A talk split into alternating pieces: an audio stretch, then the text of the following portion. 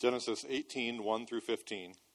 And the Lord appeared to him by the oaks of Mamre, and as he sat at the door of his tent in the heat of the day, he lifted up his eyes and looked. And behold, three men were standing in front of him. When he saw them, he ran from the tent door to meet them and bowed himself to the earth and said, O Lord, if I have found favor in your sight, do not pass by your servant. Let a little water be brought, and wash your feet, and rest yourselves under the tree, while I bring a morsel of bread that you may refresh yourselves and after that you may pass on, since you have come to your servant. So they said, Do as you have said. And Abraham went quickly into the tent to Sarah and said, Quick, three seahs of fine flour. Knead it and make cakes. And Abraham ran to the herd and took a calf, tender and good, and gave it to a young man who prepared it quickly. Then he took curds and milk and the calf that he had prepared and set it before them. And he stood by them under the tree while they ate. They said to him, Where is Sarah, your wife? And he said, She is in the tent. The Lord said, I will surely return to you about this time next year, and Sarah, your wife, shall have a son. And Sarah was listening at the tent door behind him. Now Abraham and Sarah were old, advanced in years. The way of women had ceased to be with Sarah. So Sarah laughed to herself, saying, After I am worn out and my Lord is old, shall I have pleasure? The Lord said to Abraham, why did Sarah laugh and say, Shall I indeed bear a child now that I am old? Is anything too hard for the Lord? At the appointed time I will return to you, about this time next year, and Sarah shall have a son. But Sarah denied it, saying, I did not laugh, for she was afraid. He said, No, but you did laugh. This is the word of the Lord. Laughter is a uh, fascinating and a contagious thing as I'm sure most of you know. Uh, I remember growing up, um, oftentimes my family would watch comedies in our you know, in our den, in our living room on uh, weekends. And um, during funny scenes, my dad would often lay down, you know, like some sort of ancient king with a bunch of a bunch of pillows. He'd lay down on the floor, and we'd all be sitting in couches, and we'd be watching a movie, and a funny scene would come up, and my dad would just start laughing so hard that you know his whole body would begin to convulse. And his laugh was so funny that eventually everyone else, else in the family, instead of laughing at the funny scene in the movie, we were laughing at our dad. Have you ever had an experience like that where someone's laughter is so funny in, of it, in and of itself or so contagious that you begin to laugh with them, not necessarily at them, right? You laugh with them. It's just, it's just a mysterious and interesting thing. Laughter is. Um, the idea of laughter reminds me of this great quote from Marilynne Robinson in her book Gilead, which is one of my favorite books. It's right here on the screen. Let me read it for you. Here's what she writes It is an amazing thing to watch people laugh, the way it sort of takes them over. Sometimes they really do struggle with it. So I wonder what it is and where it comes from. And I wonder what it expends out of your system so that you have to do it till you're done. Like crying, in a way, I suppose, except that laughter is much more easily spent. The main theme, in many ways, of our story this morning in the life of Abraham is the theme of laughter. Laughter is a fascinating and also a complex thing. There really are different kinds of laughter. You might say there's two different kinds of laughter there's a cynical laughter, and there's a joyful laughter. And the story of the scriptures talks about both, really. And what we're going to do today is look at both of those kinds of laughter as we, in particular, focus on Abraham's wife this morning, Sarah and what God is doing in her life here in Genesis 18. And I just want to tell you that I think this is such a beautiful, life altering passage. I was really moved by the study of it this week, and I've been praying that we would be moved by how gracious God is. So it's been 25 years now at this point in Abraham's life since God first appeared to him back in Genesis 12 and made him these amazing and gracious promises. And now Abraham is 99 years old and Sarah is about 90 years old. Abraham has been promised a son by God, but he still doesn't have a child, at least with Sarah. He wants Ishmael, his child with Hagar, to be the heir and the inheritor of the promises. We see that at the end of chapter 17, but God has said, No, you're going to have a child with Sarah. You're going to have a son with Sarah. He's going to be the one that inherits by covenant promises to you. So that's the plot tension of this entire narrative as we move forward in Abraham's life. And really, what the author wants us to see again and again is it's just a ridiculous thing to believe that these two old people are going to have a child. It just stretches reason far beyond the limits. And, and, really, in a sense, that's the whole point of Abraham's life. This is a story about Abraham and Sarah's struggles to believe. And that's important because each one of us, no matter where we are right now spiritually, we also at some point struggle to believe. We struggle to trust the miraculous and marvelous promises of God when circumstances in our lives, especially, seem to tell us that God is not to be trusted, that God is not to be depended on. And so, again, this morning, there's so much, I think, for us to take in and to learn. And here in particular, we see that Sarah, again, is the focus of the story. She doesn't believe. In fact, she is hopeless. She's worn out. She is jaded. And so the question is how will God respond to her? How will he react? Let's look and see. I love this story. Here's a way to sum up the main idea the promise of God creates joy out of hopelessness. That's the point. The promise of God creates joy out of hopelessness. Two ideas, two points that come from that main idea. I want to show you the laugh of hopelessness, and then, secondly, the laugh of joy. So, first, let's look at the laugh of hopelessness. What happens in this story? Chapter 18, verse 1 three visitors, we read, come and visit Abraham and his dwelling in Canaan. And yet, as the story progresses, it becomes evident that um, these people have really come to speak with Sarah. And it's a bit ambiguous as you initially read it, but I'm persuaded that Abraham does not know eventually or initially that these visitors are the Lord himself and two of his messengers, two angels. There's some debate about whether or not Abraham knows. I don't think he does know, at least initially. Some people say that he probably did know immediately who these three men were because he's so nice and hospitable to them. And my response to that is Abraham is just acting like a normal, ancient Near Eastern head of household would have acted. You see, in that sort of culture, hospitality was, it was almost, you know, value number one. It was a very, very important thing. It was just the normal expectation of people in the ancient world. And so Abraham is just doing what was expected of him here. We read in verse 2 he runs out to meet these three men, he bows low to them. And then 3 and 4, he urges them to stay and to refresh themselves. And then in verses 6 through 8, he makes them this great meal. And then, verse 9, he stands there, uh, verse 8, and waits on them while they eat. He is hospitable. Just as a real brief one sentence aside, this reminds me of Hebrews, in the New Testament, chapter 13, verse 2, where the author of that book is commentating on Abraham's life, and he says, Do not neglect to show hospitality to strangers, for some have entertained angels unawares. That's exactly what's happening here. It's almost certain that Abraham doesn't recognize these messengers, these angels, for who they are until verses 9 and 10. And as you just think about this in terms of a story, you'll see that in verse 9, the people say to him, Where is Sarah? They know Sarah's name, you see. Abraham hasn't given them her name. Sarah hasn't interacted with them at all, as far as we can tell, and she isn't there now, so how do they know his wife's name? And then, furthermore, they say in verse 10 that surely I will come back next year and Sarah, your wife, will have a son. So they not only know Sarah's name, but they know the promise, you see the promise that God has made to Abraham and to Sarah. And so now Abraham and Sarah can draw the correct conclusion about who these visitors of theirs really are. It's really a fascinating narrative as it flows along. But the heart of the story really is verses 11 through 15. And, what we see here is that God has really come to confirm the promise that he made to Sarah. He's come to confirm the promise to Sarah. And so we read there with, you know, such a dramatic scene that she's listening behind the door of the tent. And God speaks the promise again to Abraham, knowing that Sarah's listening, that in a year he and Sarah will have a son, there in verse 10. Now, this is a new level of specificity to the promise. It's only one year away at this point that you will have a child. Okay? So that's where we are. And Sarah's response to this message is the key to the whole story. It's the key to the whole story. Let's look at it together.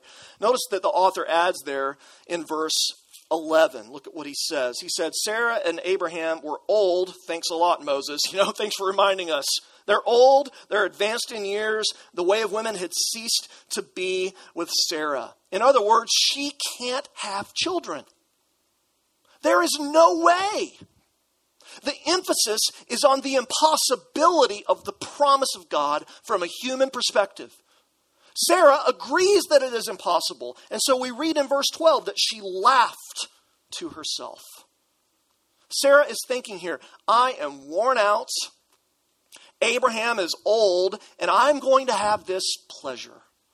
Now, that word pleasure, you might think that word means the pleasure of having a child. The word, just to try and be as ungraphic as I can here, refers to a different kind of pleasure. It refers to marital intimacy. So basically, what Sarah is saying here is I haven't been intimate with my husband. My husband's old. Our marriage is on the rocks. There's no way we're going to have children. It's not gonna happen. It's not possible. Sarah's thinking to herself, life has not turned out the way we had hoped. Marriage has not turned out the way we had hoped. Our relationship with God has not turned out the way we had hoped.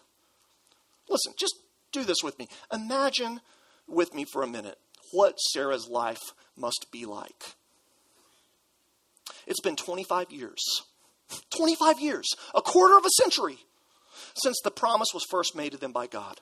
She's still childless. Her husband's name, Abraham, that name means father of a multitude. In a piercing irony, she has no children, despite that being her husband's name.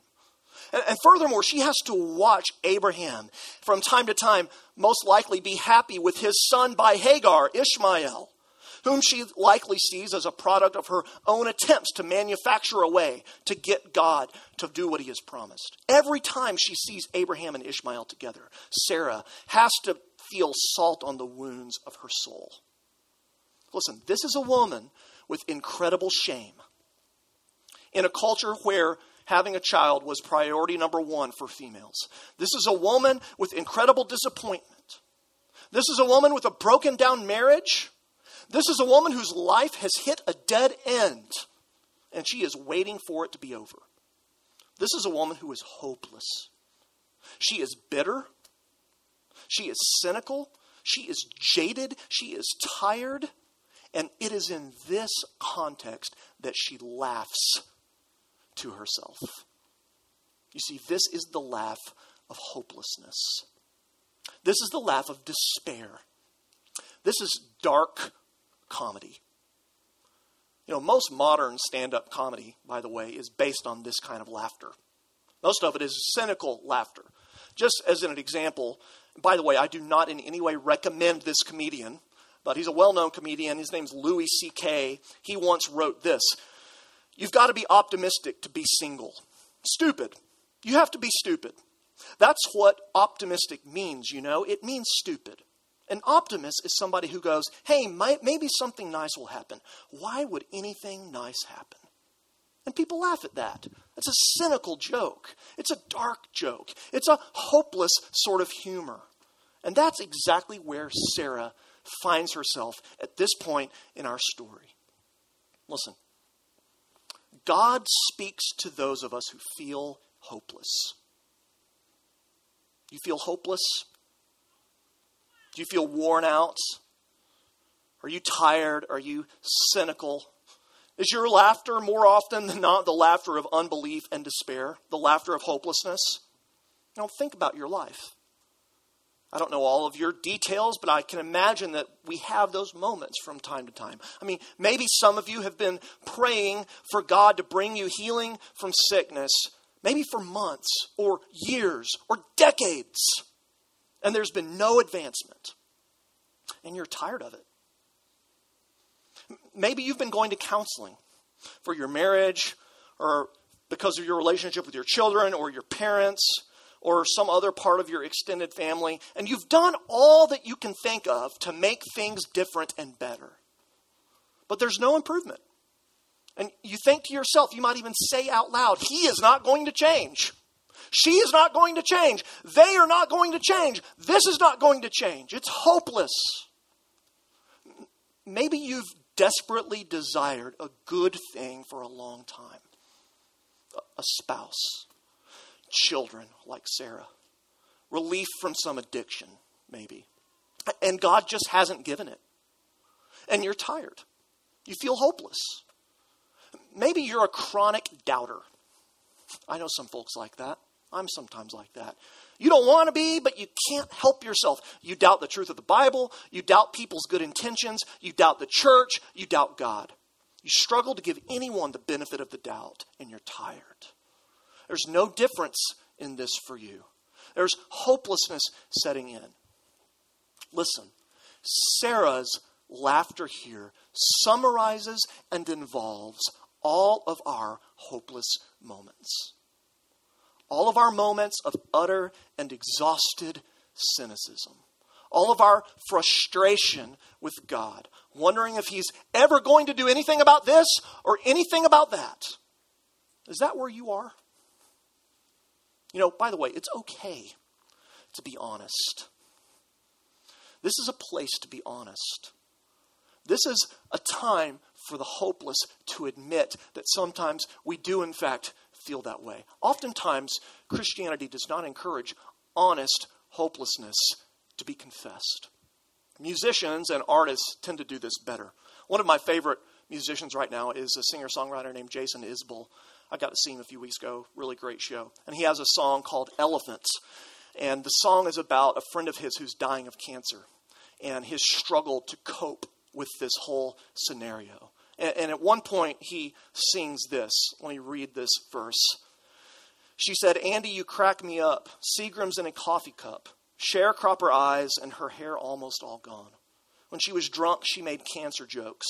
She made up her own doctor's notes. Surrounded by her family, I saw that she was dying alone. If there's one thing that's real clear to me, it's no one dies with dignity. We just try to ignore the elephant somehow. Somehow. You know, he's being many things there, but one thing he is being is honest. Honest with his hopelessness, honest with his fatigue, honest with his doubt. And I want you to hear this the Bible speaks to you in real ways the Bible understands you. You know, as I said before, oftentimes the Bible reads you more than you read it. And listen, in the moment when you most feel that God is gone, in the moment that you feel it is most hopeless, that is the moment when God in the gospel arrives to speak to you. That is when God asks, Why are you laughing? as he does for Sarah here. That is when God comes to remind you that there is no such thing as a hopeless dead end for the one who trusts God's promise to them. Let me show you, okay? We see Sarah's reached what she thinks is a dead end. The laugh of hopelessness comes out of her mouth. But then, secondly, I want to show you that this story is also about the laugh of joy. The laugh of joy. First, just look with me for a second at how gentle God is in his response to Sarah's hopeless and cynical laughter. Look in verse 13. The Lord said to Abraham, Why did Sarah laugh? You know, it's almost like God is astonished at Sarah's astonishment at God. Do you follow that? God is astonished that Sarah is astonished that God would ever be able to do this. And then he simply says, verse 14, Is anything too hard for the Lord? More on that in just a second. But for now, I want you to just simply see that, that God does not crush this already crushed old lady. God does not rebuke Sarah here. He does not say, Sarah, I've been telling you I'll do it, okay? Kind of like when I need to go mow the lawn. And I say to my, I've been telling you I'll go mow. As soon as the game's over, I'll go. That's not what God does here. Sarah, I made you the promise. I'm going to do it. Would you stop doubting? Get over yourself, Sarah. Come on. I told you I was going to do it. I sent a dream to Abraham where I walked through dead body parts. Is that not enough for you, Sarah? That's not what God does. God is gentle with this doubting old woman, with this hopeless Sarah. He patiently reminds her again there in verse 14 I will return to you in one year's time, and you will have a son. Now, Sarah's still afraid. She's afraid he's going to respond the way most people would probably respond with destructive anger, right? And so she denies that she laughs. Even though she had laughed to herself, God knows. She says, I didn't laugh. And I love this. God says, Oh, you laughed. You laughed. And it's not like, a, you know, like, I'm going to chalk this up as a credit on your account with me. No, it's a, I want you to remember this moment of hopeless laughter and see what kind of laughter you have in a year. That's what God's doing here. He doesn't crush her, He doesn't condemn her, He doesn't destroy her. He says, You laughed. I'm going to show you, Sarah, a new kind of laughter. Look what I will do. And really, the peak of God's response, the heart of it, is this rhetorical question in verse 14 Is anything too difficult for Yahweh, for the Lord? You know, I prefer a translation. You might have it in your footnote of your Bible. Is anything too wonderful? Is anything too wonderful for God? God is saying, Sarah, I will do wonderful things beyond your wildest imaginings. Sarah, nothing is impossible with me. Your age is no barrier to my grace. Your background is no barrier to my grace. Your struggling marriage is no barrier to my grace. Nothing is a barrier for my grace, for my wonderful grace. There is nothing too wonderful for me. Listen, you cannot exaggerate the wonders that God brings to his people. There is never a time when it is hopeless with God. Never. The scriptures are full of these sorts of stories that confirm that to us. Just a couple of examples to illustrate this. We see all over the Bible people who saw this truth. I'm reminded of Hannah, Samuel's mother. You read about her in the beginning of 1 Samuel. She's hopeless, like Sarah is here in our story. Her womb has been closed. She's unable to have children, and she's been provoked by other women. And we read at the very beginning of 1 Samuel that she weeps bitterly. She can't even eat. She's so sad. And what happens to Hannah? 1 Samuel 1:19. The Lord remembered Hannah. The Lord remembered her. I'm reminded of Naomi in the Old Testament book of Ruth, whose husband has died, who's been left alone. She's widowed, she's helpless, she's hopeless in a strange new place. And what happens? At the end of that story, the women of the town said to, said to Naomi, Blessed be the Lord who has not left you this day without a redeemer. He will be to you a restorer of life and a nourisher of your old age. Listen, God, the real God, the real God, the only God, sees people in their lowest and most hopeless moments and comes to their aid. That is what God is like. Do you know that? And, and guess what? He does the same thing for Sarah. He keeps his promise. What he does is he, he turns her laughter from one of hopelessness to one of joy. Let me just show you. Let me jump ahead a little bit. Go to Genesis 21 if you have a Bible with you. A couple chapters ahead. Genesis 21 6. After Isaac has been born to Abraham and Sarah, Sarah says, God has made laughter for me. Everyone who hears will laugh over me. And she names her son Isaac, which means in Hebrew, guess what? Laughter. Laughter. God reaches Sarah. God helps her. God does what he has promised. She waits on the Lord and he hears her. Listen, what does this story mean to show you? What does God want you to see about him as a result of reading this and hearing this today? Well, there's probably multiple things, but let me just say this God is able to turn all of our hopelessness into joy. And He will do so. Listen, when you are so tired of waiting and asking and begging and crying and pleading and doubting and worrying and suffering that you don't know where to go, you don't know where to turn, go to this story. Go to the God of Abraham and Sarah. Go to the God of Hannah. Go to the God of Naomi. Go to your God. He does hear you. He will not abandon you. He will not leave you in hopelessness. He is able to turn your hopeless laughter into joyous laughter. How can we know that? He did it for Sarah, sure. The Bible's full of these amazing stories. My life is different, though. Maybe that's what you're thinking. That's okay. But let me just try and wrap up with this. We don't know that God will turn our hopeless joy into, or our hopeless laughter into joyous laughter because, you know, somehow God's like Santa Claus in the sky and he's going to give us everything we ever want if we ask hard enough. Uh, that's not a valid conclusion to draw from this story. Uh, it's actually a better promise that God makes to us than just to give us whatever we want or whatever we think we need when we want it. God actually assures us that He will turn our laughter of hopelessness into laughter of joy because God gives us Himself. When God says to Sarah, Is anything too wonderful for the Lord? way back in Genesis 18, it takes me to another encounter God has with another woman with no children.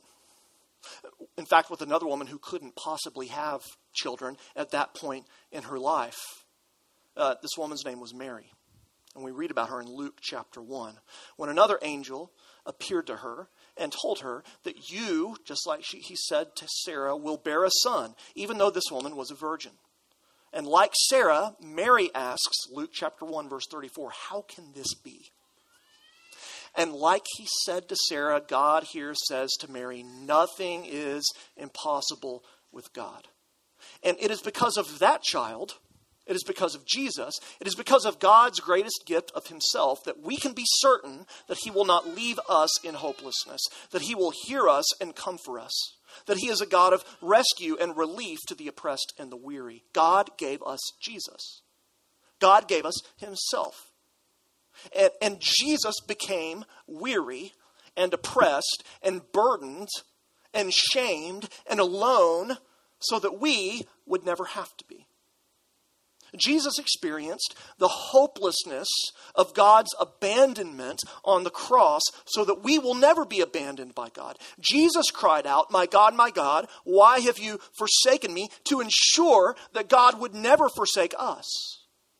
You can know that you are never hopeless because Jesus carries our hopelessness away at the cross and gives us in his resurrection joy instead. Marilynne Robinson says elsewhere in Gilead grace has a grand laughter in it. Grace has a grand laughter in it. You know, in many ways, this story, the story of Sarah's life, is an invitation to each one of us to wonder. Not like curious wonder, but amazed wonder.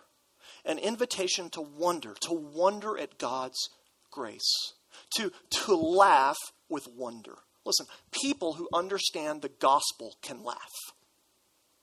They can laugh the laughter of joy. People who understand the gospel can, can say to themselves, or maybe even out loud, I can't believe what God has done for me. I'm amazed that He has brought me into His family. Can, can you laugh like that with the joy of the gospel, seeing how it takes you out of hopelessness? That's what God did for Sarah. It's what God does for us in the gospel. And He's calling each one of us to, by faith, see. Even when we feel like life is hopeless, there is joy at the end of each of our paths because Jesus, in his death and resurrection, has walked the path before us. Maybe the best way to wrap up is to quote from Isaiah chapter 54, where the prophet writes Sing, O barren one. Sing, you who did not bear. Break forth into singing and cry aloud with everlasting love. I will have compassion on you, says the Lord, your Redeemer. Let's pray. Thank you, Father.